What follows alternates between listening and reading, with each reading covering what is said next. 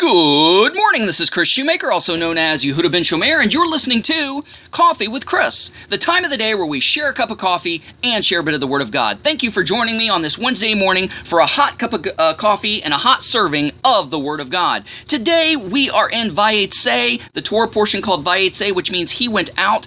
And today's Sidra, today's Aliyah, is taken from Genesis chapter 30, verse 14, going all the way to chapter 31, verse 16. But we're going to hang around in chapter 31, and we're going to tackle verses 6 and 7, which read like this Now you yourself know that I have served your father with all my strength. Now, this is Jacob giving, an, uh, giving a defensive argument to his two wives that were sisters, Rachel and Leah, because he's getting ready to split the compound and go out on his own and get away from abuse of Laban.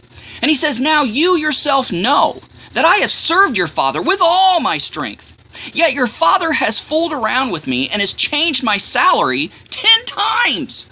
But God hasn't allowed him to harm me. Listen, if you do your best and love and serve God with all your heart, you'll come out on top no matter what, no matter what others say or do to you. Romans 8, 30, uh, 838 or 831 says, If God is for us, who can be against us? And Romans 8:28 says for all things even if it seems like you're being screwed over, all things work together for good for them that love the Lord uh, and are called according to his purpose. And finally, I'd like to quote Isaiah 45 17 that says, Israel has been saved by Adonai with an everlasting salvation.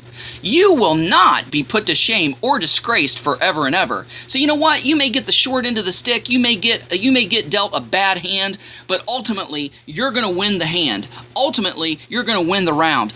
Ultimately, you're going to come out on top. You you might get a few knocks, bumps and bruises, but hey, don't we all?